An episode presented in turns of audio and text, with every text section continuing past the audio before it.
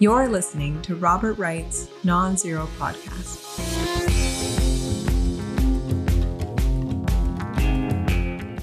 Hi, Andrew. Hey, Bob. How, How you you doing? doing? I'm good. I have a, a visual icebreaker in the style of Oh, good. Mickey I was worried that this would be too formal. Um, what is it? Is that some Roman? Uh, what is that? He Not seems- No, a. Viking. Is that a Viking? It actually is, or it can You know, be I have Viking one. blood. I don't want to get. I don't want to make this all about me, but I just got my um ancestry.com thing a couple weeks ago. Oh, really? Like I thought you were like Scottish. Are you Scandinavian? I- It turns out I've got what was it, twelve or sixteen percent Swede, Swedish, and, and Danish. Yeah, okay, no, well, you, can- have you have Yeah. that in common with this guy. Actually, Who is that guy? So this is Rurik, or maybe to approximate the Russian pronunciation, Rurik. Mm-hmm. And he was the Viking chieftain of the Rus people who was Ooh. invited to reign in Novgorod in the year 862, which is when the Russian state started to exist as a centralized state. And you would know that, Bob, if you had watched Tucker Carlson's interview of Vladimir Putin, because Putin opened up with a, I think you can call it a soliloquy, a historical soliloquy that lasted about an hour and when in which he went all the way back to the 800s and talked about the deep roots of Russia. And arguably, actually, I think definitely was making a case for why we shouldn't think that the Ukrainian people even exist. And even though you didn't watch this interview, I kind of wanted to ask you about something related to that because it's related to NATO expansion and all this stuff that we've talked about. But maybe maybe we should introduce the Earthling Unplugged Like- first. what this thing is. Yeah, this is uh this is Earthling Unplugged. You're Andrew Day. I'm Robert Wright. Uh Earthling Unplugged. Earthling, the Earthling is the Friday edition of the Non-Zero newsletter. This is the Non-Zero podcast. This week's Earthling is mostly put to bed, but not entirely. And so we thought we'd take a break and record a podcast about it. Right. Uh, and about other things because the the Putin thing, for example, is is doesn't really figure in it. But since you spent two hours watching the Putin thing, yes. you figured why let that go to waste? That's content. That's not wasted time, Andrew. That's content. and everyone is talking about it. Maybe if it had happened earlier in the week, we would be, you know, we would have included it in the Earthling and talked about it as one of the items, but it didn't. So, what I wanted to talk about is, you know, there's been this debate the past couple years between those who think that NATO expansion, NATO's eastward expansion toward Russia, uh, created security concerns in the Kremlin, which explains why Putin desi- decided to invade Mhm. right? And on the other side of the debate are people who think that Putin has imperial ambitions. You know, maybe he even wants to march all the way across Europe. Certainly, he wanted to kind of recover the Russian lands and bring Ukraine back into Russia's orbit as a kind of colonial project or to mm-hmm. reconstitute a non communist form of the Soviet Union or something. And last night during the interview, Tucker Carlson was clearly trying to goad Putin into talking about NATO expansion and talking about the security threat that he felt from the US led West. And instead, Putin, as I said, went on this monologue. and About how he wants to conquer the world and Russia deserves to have it. well, so- Tucker must know, have been actually- pretty disappointed. he he did eventually get around to talking about NATO expansion and um, arms agreements that the U.S. has ripped up or missed opportunities for cooperation. Okay. Um, but the first hour, I, it's kind of a pet peeve of mine when people use the word bizarre to describe something that Trump does or Putin does, because it can kind of dismiss it without, you know, providing a, an analysis. But it was pretty bizarre. And Carlson, Tucker Carlson looked a little mystified about why Putin was going on as if Tucker Carlson wasn't even there, just giving this really long, elaborate historical speech. Like, like how long were the stretches that he actually talked without like any interruption? He didn't go a whole hour without another question, right? The only interruptions, you know, Tucker Carlson would kind of intervene and and kind of say, I don't see how this is really relevant because Tucker Carlson's opening Oh. question was, you know, you basically asking him to talk about the security threats that that Russia faced just prior to to the the full scale invasion. Um, And he said, "Well, you're you're you studied history in college, so I'm gonna talk about history. This isn't just a talk show, right? It's a serious discussion. I, I just need a minute of your time." He probably talked for 20 minutes before Tucker Carlson said anything, and then Putin kind of brushed him away and continued talking. And you're already seeing it on Twitter. People are using this as evidence that the like Michael McFaul position was right. And, Yeah. and that's kind of what I wanted to hear from you. I can think of some ways to to reconcile these two alternative explanations, but I, I was kind of hoping to hear that from you. Um, well, I've never, I've never been kind of Mearsheimer about this. In other words, it's just this rational calculation about Russian security. I do think the NATO thing looms large with Putin. I think the EU does too. Uh, but I think also, and it sounds like Putin talked about this, uh, the the way the U.S. has treated Russia, in in Putin's view, and and treated, you know, the so-called rules-based or treated international law, I think has figured in all of this too. I mean, there's a Mhm. long, there's two decades of deteriorating relations, and Putin feeling increasingly aggrieved, increasingly slighted, and he does seem to be somebody with kind of a chip on his shoulder Yeah. who really respect is really important to him. We didn't give it to him. I'm willing to defend that claim at tremendous length. Uh, and so I think slowly things went downhill. And I mean, first of all, he kind of warned us in, two, in 2007 or 8 at the Munich Security Conference. He gave this speech noting that the U.S. had run roughshod over international law. And if we didn't change our ways, there was going to be trouble. Um, and and of course, he also warned us about Ukraine and and uh, at various times. The um, but but I think you know people's psychology is fluid Mhm. and like whatever he went into the invasion thinking okay it's now been 2 years and um it's a much bigger mess than he realized it was going to be and being human he's got to kind of justify that Mm. so I, I would first of all just say, as a general principle, his story about himself and even his actual aspirations change over time. And I don't mean they've only changed over those, that short period. I, I think, you know, all along, a lot of things are going on. He's getting more and more aggrieved. He's also getting older and he's Mhm. starting to think about his legacy. And, and like, how's he going to be remembered? Hey, could he be remembered as the person who uh, restored uh, Russia to its rightful ownership of certain parts of Ukraine. Uh, which uh, what's the term was? Uh, did you use the term already? There's a term that encompasses like- Crimea and Mm. and uh, okay. and the Donbass and Odessa, and there's, there's like a map you can draw that at one point in history was called something or other by the Russians, and it was you know part of Russia.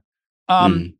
anyway, uh, so I think, um, you know, and I heard the the Russians with attitude guys like more than a year ago, a couple years ago, maybe uh, almost say he's gotten more, a little more gr- grandiose over time, and so so these things change.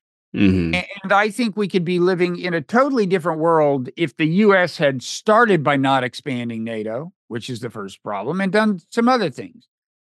Not intervened in Kosovo, not invaded Iraq, done five or six other things. Um, but the main point I'd, I, I'd make is uh, I still don't think he has any aspirations to conquer Poland, uh, as some people think. But Yeah. um had you know obviously he's in, he's invaded ukraine he's he's got a story justifying that I, I still believe firmly that there are concessions he would have accepted before the war that would have prevented the invasion now maybe they're unacceptable to us and maybe they're politically unsellable in america to the blob or whatever uh but I think uh, there are those things that are just in the realm of Russian security, and they're about NATO and maybe kind of involve the EU and so on. So I I I, I believe that very firmly. Now, a few months before the invasion, was it getting too late? Maybe. But if you want to talk like a year before, six months before, I feel quite confident of that. Um, And Tucker Carlson asked him that too. Like, at what point did you decide? At Mm. what point was it too late and the relations had sunk too badly? what did he say? He didn't answer. He he was Mm. often just kind of brushing aside Tucker Carlson's questions, which you know were actually, I wouldn't say adversarial, but there was a kind of hint of that. It wasn't a super comfortable interview. Putin kind of did a little bit of like power moves vis-a-vis Tucker. Uh, made fun of him kind of in an underhanded way for being rejected by the CIA out of college. Apparently, Tucker uh, comes from an intelligence background and applied to the CIA. Um, but yeah, so the first hour of Putin's of the interview when he was giving this soliloquy, you know, it seemed to evince a sincere historical interest and a particular historical view. It wouldn't justify the idea that or corroborate the idea that Putin wants to march across Eastern Europe because you know, he's just talking about these lands that he sees as being rightfully Russian Right. um, which don't go past Ukraine, maybe don't even go into Western Ukraine. yeah, I don't think but- he cares that much about a lot of Western Ukraine. Right. Right. But but what he was saying did seem to justify the argument that he doesn't see Ukraine as a, a legitimate or real nation. Like he he clearly believes that it's they're No, just think- Russian people. Mhm. I mean, I think he's probably well. He's on record saying that in 2008. You know, Yeah. the uh, I think if I remember correctly, Bill Burns, uh, who was then ambassador to Russia, I think was uh, uh, I think records in his memoirs a conversation with him where where Putin is warning against NATO expansion, and, and what he says is you know, if you do this, there's going to be a civil war in Ukraine because Ukraine is not a real nation. What he means is there are natural divisions within Ukraine. Mhm. Um, that he, he means the borders of, of modern Ukraine do not correspond to what he sees as, it, as its kind of natural ethnic cohesion or whatever. And uh, so, I mean, he's been thinking about a lot of this for a long time. And I think as as, as the invasion approaches, you know, um, he's justifying it in as many ways as possible to himself and when he talks to the world. And Mhm. as as the war wears on, it's more important that he justify it in in uh in in you know kind of three dimensionally and and uh, you know it's like whenever anybody is doing something that's getting a lot of condemnation they come up with as many rationales as possible i don't mean he doesn't believe them yeah. uh, and I don't mean they haven't been simmering for a long time. I, I just, I just mean uh, it's still clear to me this didn't have to happen. Yeah. And now, the closer you get to February 2022, as you travel from 1999, uh, it gets more and more likely that we're going to have trouble. But, um, but this didn't, this didn't have to happen. Right. Maybe just like two points on that. There is this idea in political science that during wars, leaders ambitious leaders get more ambitious and they start to care less about collateral damage and stuff like that. So there is this kind of political science idea that that, that uh, leaders maybe become a bit more grandiose over the course of the war. Um, and I'll also say, you know, I don't Samuel Huntington in Clash of Civilizations. If you ever read that book, um, he talks about Ukraine as being, I think his term is like cleft country, because you know he thinks that in this new post Cold War era, uh, the fault lines for conflict will will run along cultural civilizational lines rather than ideological capitalism versus communism lines, Right. and that line between the West and Russia runs through Ukraine. Um, but he thought that it wouldn't create a problem because he thought that Ukraine would maintain good relations with Russia, not go too far into the Western orbit. hmm Um, and he said he said probably it won't go into the Western orbit and incite a cataclysm, but if it does, if Europe tries to bring Ukraine in and make it a non-Russian state, there's going to be an earthquake, basically. Um, which I find kind of prescient, and I think kind of gives a way to reconcile these two alternative explanations. You know, Well, of course, Huntington's premise, presumably, as I recall his book, is that it's going to be hard to bring Russia very much into the West because his whole idea is that there are these naturally coherent civilizations and there will be some kind of tension between them. Although Mhm. Huntington is to a surprising extent a one worlder in, in the end, in the sense that he says, you know, we need to consciously construct uh, a body of of you know we kind of need to consciously integrate the world because of the natural tension between civilizations. But anyway i i don't I, I don't buy the idea that russia for cultural reasons couldn't have become in effect part of the west. It's clear that putin wanted to be part of the west. Yeah, he talks about this phase in his political career as president when he was asking Western leaders, principally U.S. president, uh, what would happen if I tried to join NATO? you Yeah. know? And he said that Bill Clinton said, "Well, that'd probably be a good idea." But then Bill Clinton went back, talked to his, you know, intelligence people, and then came back for dinner that night with Putin and said, "Actually, said, it's, just it's kidding it's not going to work." Um, so Yeah. Well, it's I should watch. It sounds like I, I I mean it's it would be interesting to know what audience he had in mind. Uh it sounds like well, who knows what was on his uh I mean, did you, so you did think wow, this guy's count kind of out of touch. I mean, it's not shocking to me that he's got this narrative rolling around in his head. He's under a lot of pressure.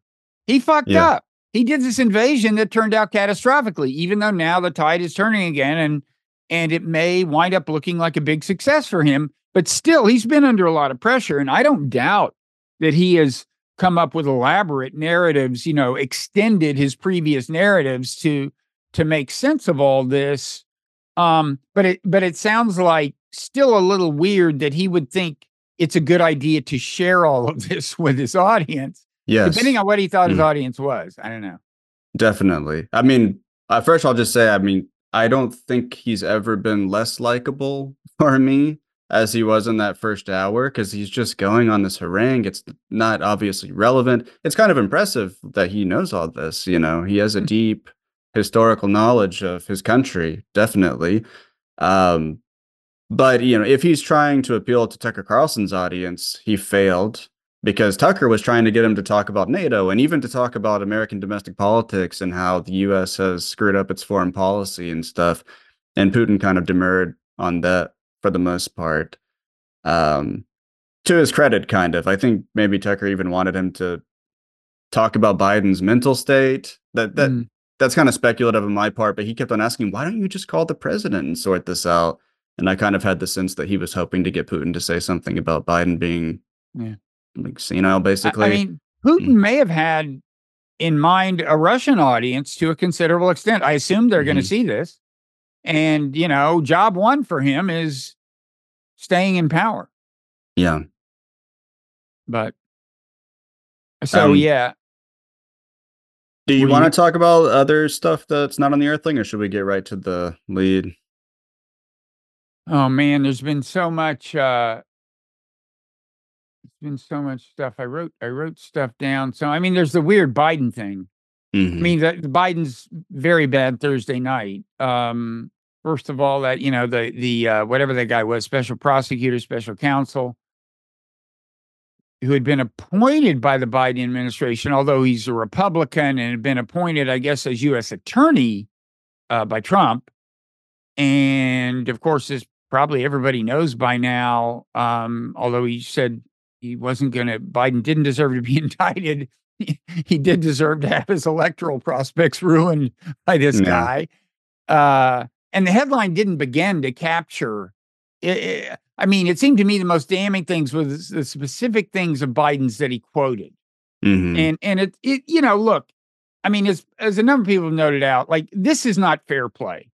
You know, the the deal with prosecutors is supposed to be if you decide not to indict, you don't you don't spend your time smearing the person right. you know and uh and i would say further if you are going to quote these seemingly very damning things like biden saying 2013 was i vice president then i mean that's right in the middle of the eight years when he was vice president right I thought he said it about 2009 too. he said both Was I still but- vice president in 2009? Yeah. was i still now that could be him getting yet and still kind of mixed up, which, by the way, I think are the same word in Spanish. And of course, he also called Sisi the president of Mexico. But that one I could see why he did that because he's thinking, you know, He's- the southern border of Gaza. Southern border. That's right. Yeah. So he mixed And- it up. I mean, still, it's it's kind of a bad time to do it when you come out to a press conference to show Mhm. everybody you got your shit together. I mean, the other, yeah, well, wh- whatever. Uh, Uh, very bad. Um, I mean, I don't know what to say about it except there was again a lot of talk that I was trying to encourage on Twitter uh last night about is it too late to find a replacement for this guy? Hmm. it's such a s- statement about how elites have totally lost control of major institutions, including the two parties. I Mhm. mean, the smoke filled room is so dead.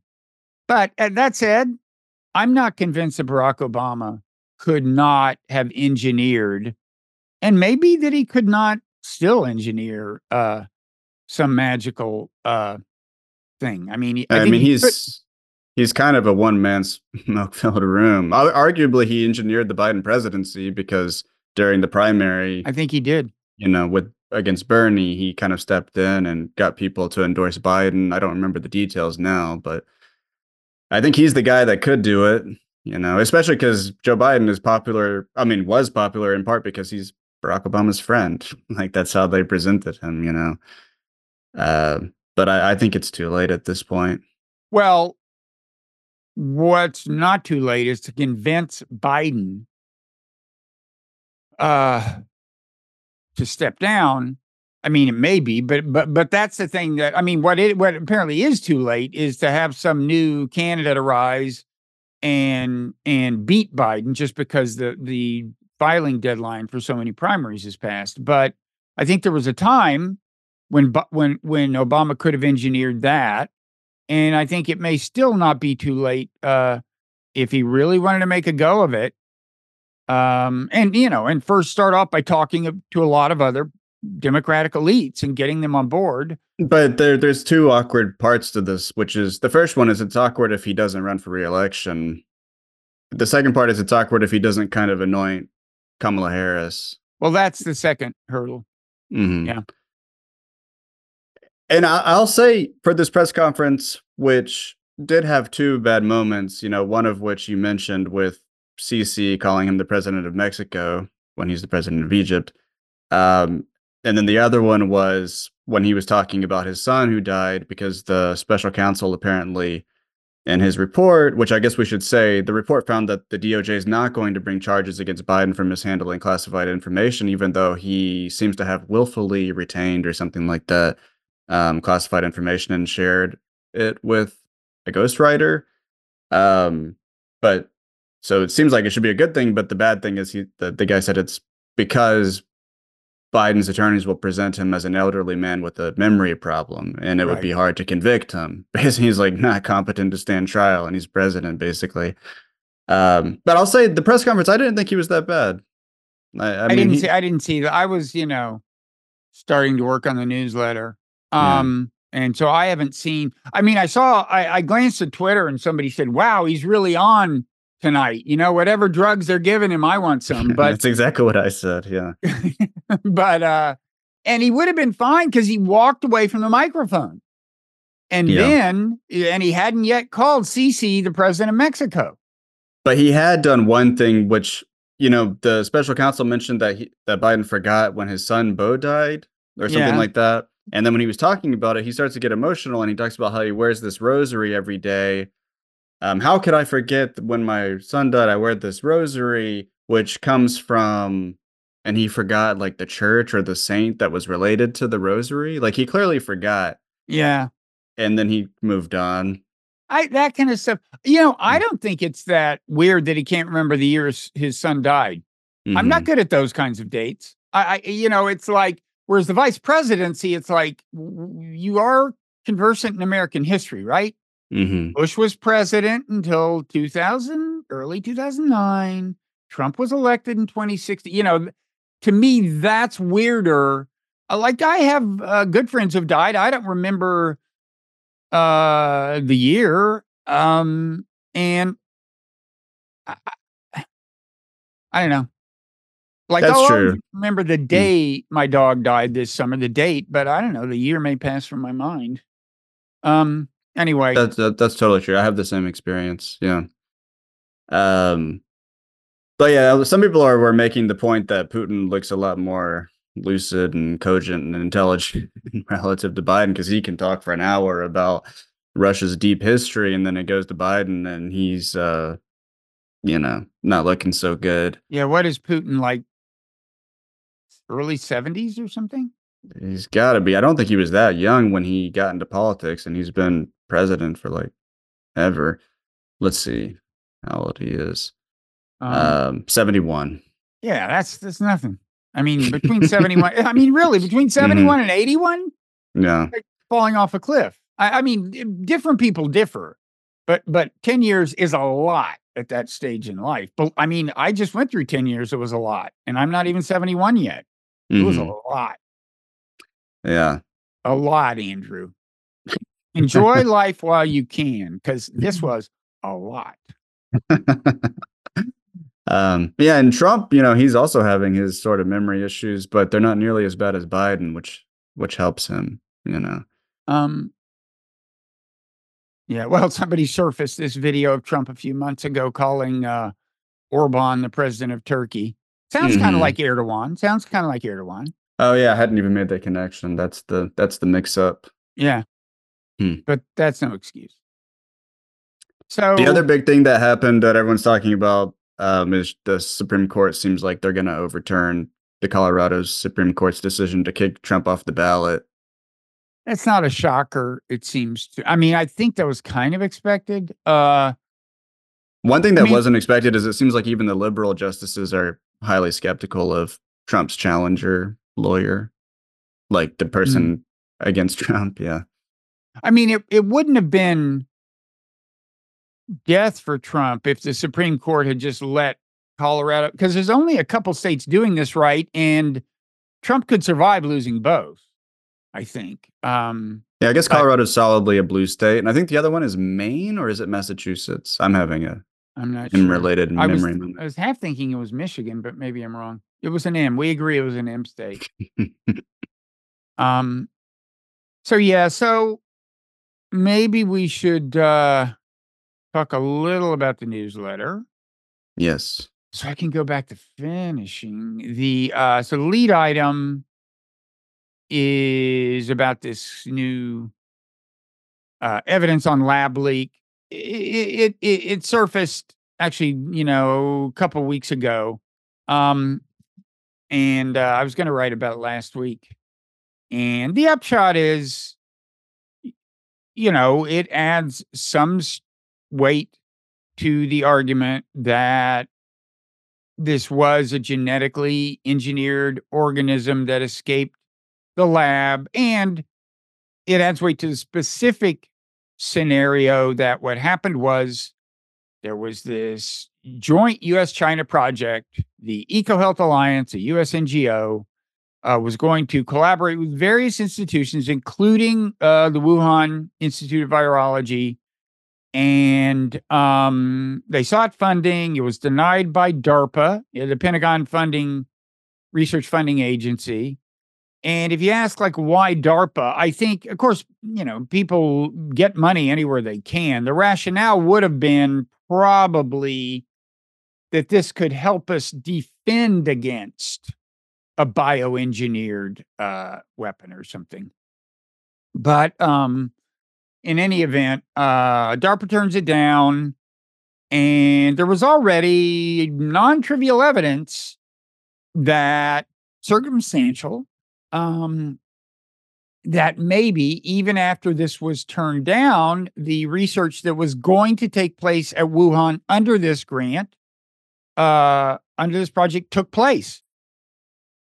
And there's a couple ways that could happen. Sometimes scientists apparently, as they're applying for funding, they go ahead and proceed with the research. Apparently, that's pretty common.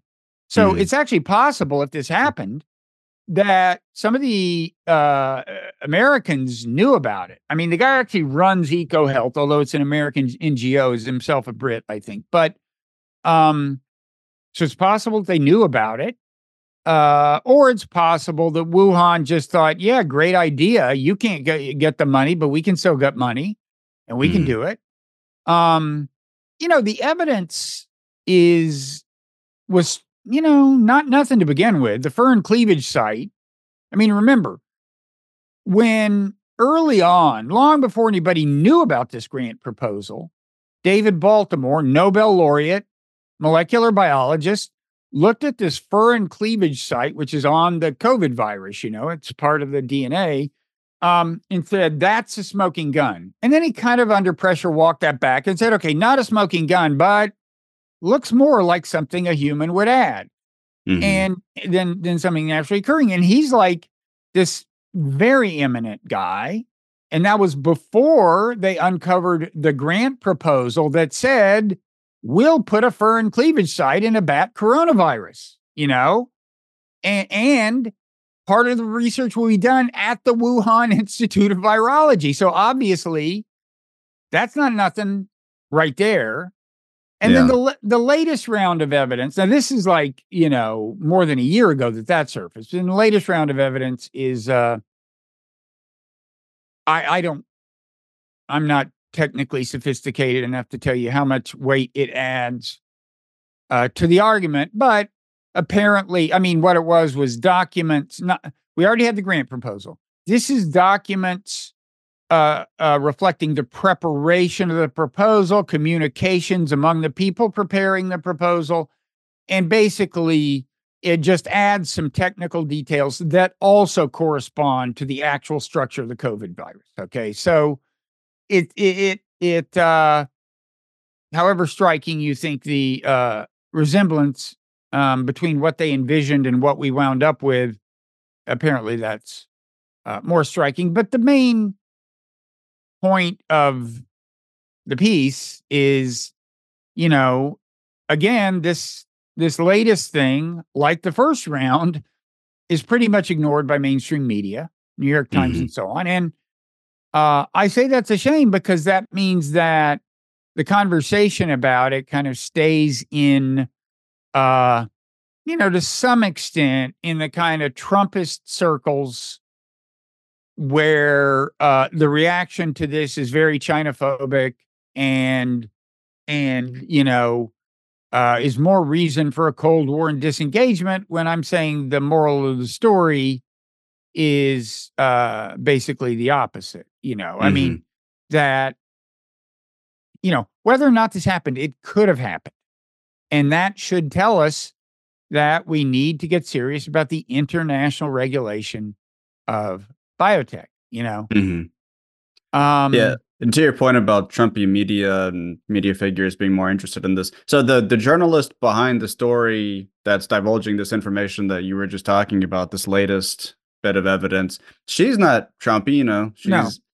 But but even she, like on Emily Twitter, Kopp. she's she yeah she and she seems one of the reasons I thought the story was interesting is because she seems very legit. Like she knows what she's talking about. Yeah. I don't really understand all this stuff, but I would encourage people to go watch interviews with her um because she explains this stuff pretty well but yeah she's she's like retweeting people like rand paul and stuff I, I don't dislike rand paul but like those are the people who are talking about this um at least in the political establishment and i kind of wanted to ask so it seems like maybe one reason mainstream media isn't covering this now is because it's kind of embarrassing because they were dismissing these uh, you know these concerns back when covid like the pandemic first hit um, but why why were they so dismissive of the lab leak possibility in the first place? I never really understood that. I mean, that there's a Wuhan Institute of Virology. Like the fact that that exists was the first Well- sign. I think.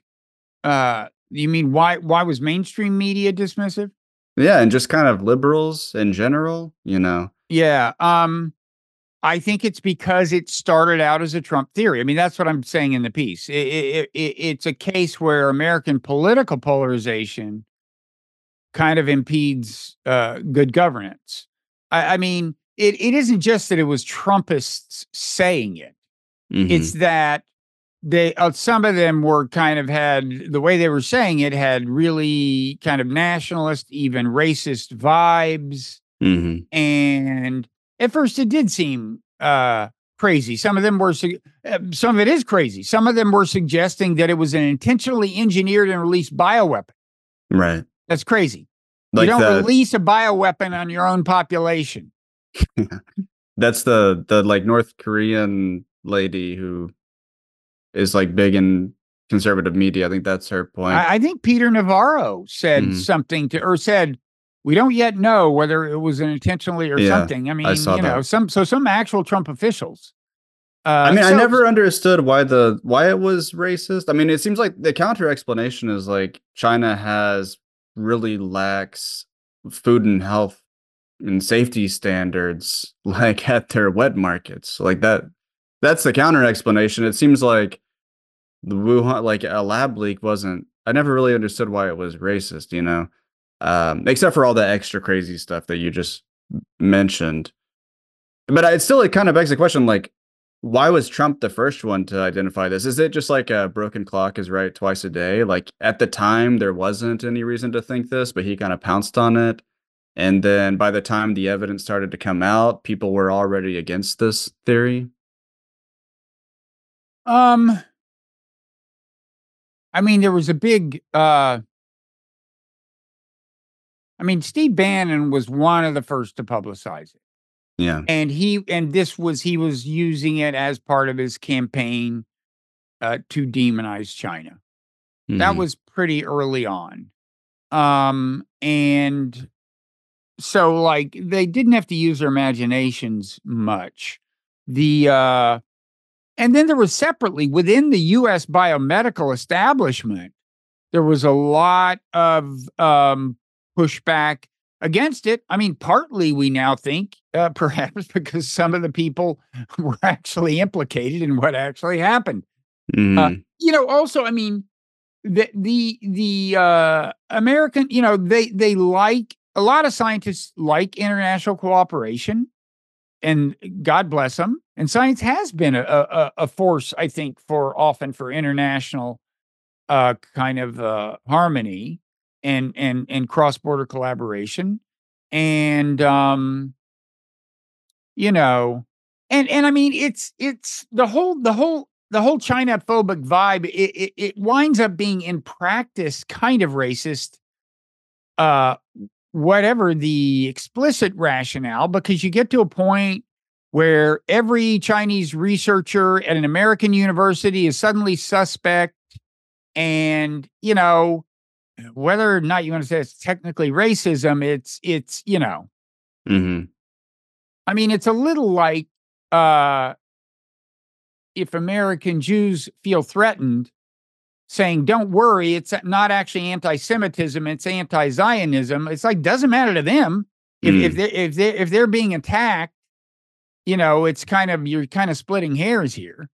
Mhm. Um, but uh, so Well, I do like this. I mean, I haven't read the I, the lead item yet, but I do like this point that you know a lot of people when they're thinking about this and they think it was a lab leak. Uh, people on the right, I mean, they're kind of thinking like we need to be madder at China. like once people learn that China's responsible for Right. this, that they screwed up the global economy right, for three years, um, there, there's going to be hell to pay. Um, but I, I like your point that the actual lesson to draw from this is we need more international cooperation because there's an Mhm. international dimension to this. There's a race to the bottom element that we were talking about before, you know, when we weren't taping. Um, and the only way to to address that is is global governance stuff. So yeah. So um, so we have how long we've been talking? I guess is it is it time for a public service announcement? It's actually not a public service announcement; it's a self-service announcement. yeah, I think it's been about 30 minutes and yeah, we still need to talk, you know, about a bunch of other items, but I think this is where the paywall comes in. But first, we encourage. Uh, so yeah, uh, the rest uh, in a couple of minutes we'll move to the part of this that's available only to paid subscribers of the Non-Zero newsletter, um, which we encourage everyone to become. Um, and also, I mean, as long as we're uh, begging for support, um, you know, rate and review. Like I almost never say this stuff that every podcaster is smart enough to say. You know, it actually does help to rate us, review us. The competition is fierce. It's ferocious. All these podcasts have like big major platforms, and we're just us, you know? Mm-hmm. yeah, and subscribe on YouTube. Like on YouTube. Like the videos. Like on YouTube. Uh, Mhm. smash don't just hit the like button. Don't just click it, smash it. Um and uh what else? I mean, the great thing, you know, it's funny, like with these NPR pledge drives and everything, the way they say, all we're asking is like the cup of the price of a cup of coffee once a month. Like I, I went in a Starbucks the other day. It actually is the price of a cup of coffee. I, I thought they were exaggerating, but Yeah. no, coffee is that you know, coffee's you can't get a. Do you realize you can't get a coffee for ten cents anymore, Andrew? no, yeah, it's true. Um, how what what'd you get? You just got a Pike Place tall brewed coffee. I did get I did get a pike. That's my standard. How much is it these days? Well, a grande, uh, I don't remember exactly, but it wasn't far from, uh, from The six dollars a month $6 a month. subscription. and and even closer to sixty dollars a year, which is the um, Mm. you know. So yeah. Uh, anyway, if you do that, then you can get this special podcast feed that has the overtime segments of all the podcasts just automatically. And of course, you can fast forward through this part, the commercials. And you can also listen to what's behind the paywall today, which we're Yeah. going to talk about the Middle East, blowback from the Qasem Soleimani assassination, troops in Syria and Iraq being attacked, AI updates, AIs nuking other AIs in war games, Yeah. And this new Haaretz op. Or it's a foreign affairs article by a Haaretz editor in chief, in which A lot, he's lot of Middle East Mm. stuff on the other side of the paywall and some some AI stuff. My new obsession. okay. No so JFK, maybe- st- no JFK stuff this week, unless Andrew, you want to go Yeah, there. yeah, don't speak too you soon. I mean, the kind of glasses you're wearing, those are very JFKS. You know, those are like, like everyone in these, it- like if you go peruse like videos of witnesses, Mhm. uh, are those Ray Bans? Yeah. Um, retro Ray Bans. Um, uh, anyway, everybody's wearing those glasses. Uh, the, all the people who say grassy knoll uh, in black and white from the 1960s are wearing those glasses. hmm Yeah, I'm I'm happy with them. I had a more hipster style that was too thin and they were very fragile. Actually, playing soccer with some of the kids at the high school I used to teach at, some of the middle schoolers joined us, and I totally just ran over one of them. I did like this move and I turned around. I didn't realize he was there and I smashed into him and my glasses fell off and broke. And he fell down hard, but he was okay. It was fine. hmm But So I the had to get glasses are a real tragedy. Too bad about the kid too. um, so yeah, maybe we should say goodbye to the free subscribers and Yeah, The we thank you. We love you. Why don't you go spend the rest of the day smashing the like button? And uh, now we head into overtime. This was a free preview of Earthling Unplugged. To unlock the rest of this conversation and other exclusive audio content, become an NZN member at nonzero.substack.com.